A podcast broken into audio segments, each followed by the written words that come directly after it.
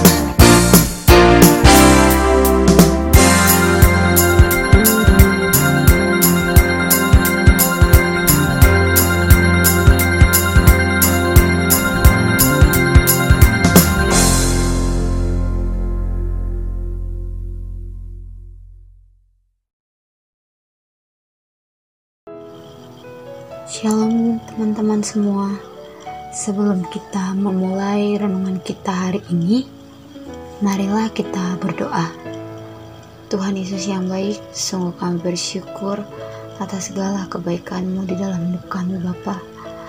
Terima kasih untuk setiap kesempatan Nafas kehidupan yang engkau berikan di dalam hidup kami Tuhan Tuhan Yesus, saat ini kami akan mendengarkan firman-Mu. Penuhi hati dan pikiran kami dengan roh kudus-Mu, agar kami bisa menerima firman-Mu dengan baik. Terpujilah Engkau Tuhan, kini dan sampai selamanya. Haleluya. Amin. Renungan kita hari ini diambil dari kitab Efesus 5 ayat 6 sampai 20. Dari nats ini uh, saya akan uh, mengambil satu ayat yang sangat-sangat relevan untuk kita yaitu uh, dari Efesus 5 ayat 8 yang isinya memang dahulu kamu adalah kegelapan tetapi sekarang kamu adalah terang di dalam Tuhan. Sebab itu hiduplah sebagai anak-anak terang. Dari nats ini saya akan memberikan sebuah renungan dari Presiden pertama Amerika Serikat yaitu George Washington pernah memberikan kata-kata bijak begini isinya. Bergaulah dengan orang-orang berkualitas jika Anda menghargai reputasi Anda sendiri, karena lebih baik menyendiri daripada ada dalam pergaulan yang buruk. Washington sangat pernah menyadari betapa besarnya dampak dari pergaulan yang akan mempengaruhi karakter serta reputasi seorang. Sebuah penelitian juga dilakukan oleh HSC Center for Institute Study menyatakan Pergaulan dengan orang-orang yang berprestasi tinggi akan mempengaruhi prestasi seorang, karena mereka akan tumbuh berkembang bersama dalam mencapai kesuksesan. Nah, dari uh, nats kita hari ini dalam suratnya di kepada jemaat Efesus, Paulus mengajarkan tentang tatanan kehidupan yang baru sebagai anak-anak terang. Kita memilih-milih dengan siapa kita menjamin pertemanan tetapi kita harus tetap menjaga diri dalam pergaulan yang baik, sehat, dan seturut dengan kehendak Allah. Ada sebuah perbedaan yang sangat penting antara berteman dan bergaul. Bergaul menunjukkan hubungan yang sangat akrab dan karib, berbeda dengan berteman. Dari konsep ini, sangat jelas bahwa pergaulan yang kita jalani akan mempengaruhi sikap dan kualitas hidup kita. Milikilah teman sebanyak-banyaknya, namun cermat dan bijak saat memutuskan dengan siapa kita bergaul. Pergaulan yang baik pastilah mendatangkan dampak yang baik pula ya. Sebaliknya, pergaulan yang buruk akan merugikan kita. Ini adalah sebuah prinsip yang penting teman-teman untuk setiap anak Tuhan yang akan tumbuh menjadi pribadi yang berkualitas. Jadi bijaklah dalam memilih teman. Amin. Marilah kita berdoa. Tuhan Yesus yang baik, sungguh kami bersyukur atas hari ini yang Engkau berikan dalam hidup kami Bapa. Yesus, kami sudah mendengarkan firman-Mu yang disampaikan oleh jemaat Efesus yang mengajarkan kami untuk bijak dalam memilih teman, bergaul dengan bijak memilih teman. Ajarkanlah kami menjadi anak-anak yang terang Tuhan, agar kami bisa memberikan terang kami kepada siapa pun di sekeliling kami tanpa memandang fisik ataupun apa pun yang ada pada teman kami ya Tuhan.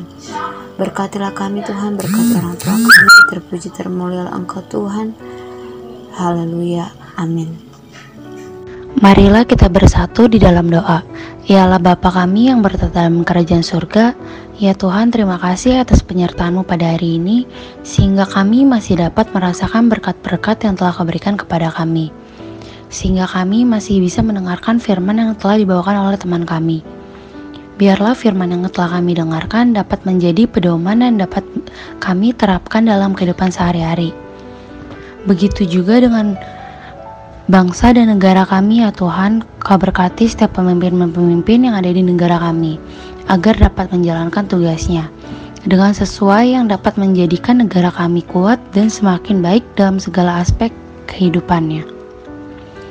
Begitu juga dengan kami ya Tuhan, mahasiswa dan mahasiswi anak farma, dan semua orang yang mendengarkan podcast ini. Berilah kami kesehatan, kekuatan, dan berikan kami lancar dalam perkuliahan yang akan dilakukan secara offline. Biarlah kami dapat mengikuti setiap pelajaran maupun praktikum. Berkati kami juga ya Bapak apabila ada pergumulan-pergumulan yang sedang kami alami. Biarlah Engkau Tuntun kami agar kami dapat tetap berharap dan hanya berserah kepadamu saja. Berkati juga setiap dosen yang mengajar kami ya Tuhan dari PMK Nafarma yang bisa menjadi berkat bagi sekeliling. Berkati juga untuk masa depan dan cita-cita kami. Dan berkati juga untuk kedua orang tua kami di mana pun mereka berada, berikanlah mereka kesehatan, panjang umur, dan rezeki. Dan juga kami mendoakan untuk teman-teman dan saudara kami luar sana, berikan mereka kesehatan ya Tuhan. Hanya kelang pasimu Tuhan Yesus memberkati ya amin.